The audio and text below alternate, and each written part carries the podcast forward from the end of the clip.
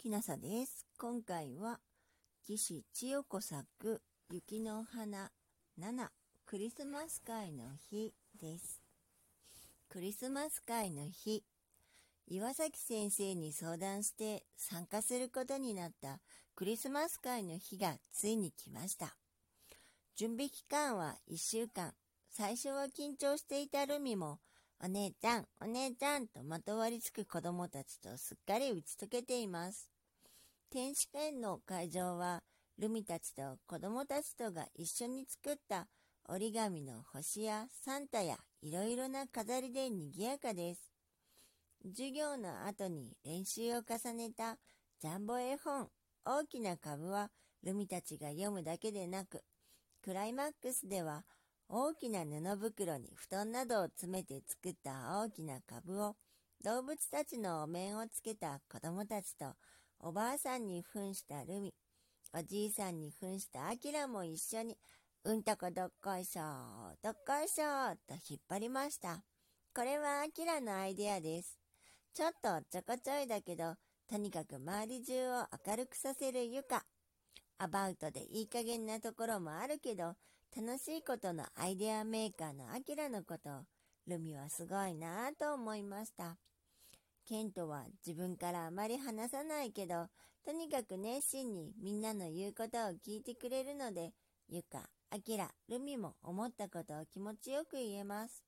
そしておしまいに、みんなの意見を上手にまとめてくれます。リーダータイプかも、とルミは思いました。それではルミは私はどうなんだろう私に取り柄なんてあるんだろうかふとルミは寂しい気持ちになってしまいました。その時です。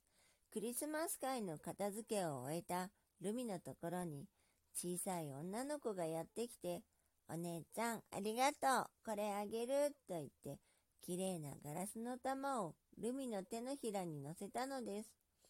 え、これあなたの大事なものじゃないの？と言った時にはもうその子はかけていってしまいました。その様子を見てた先生が言いました。あの子は最近来たのだけど、誰とも口を聞かず心配してたのよ。ユミさんすごいわ。嬉しいわ。ありがと